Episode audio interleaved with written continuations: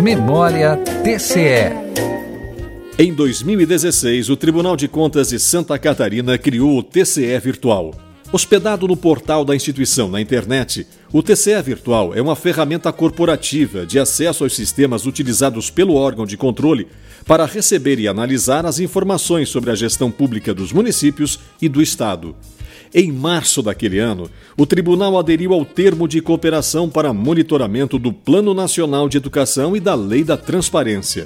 O acordo foi celebrado entre o Ministério da Educação, Fundo Nacional de Desenvolvimento da Educação, Associação dos Membros dos Tribunais de Contas do Brasil e Instituto Rui Barbosa. TCE 65 anos.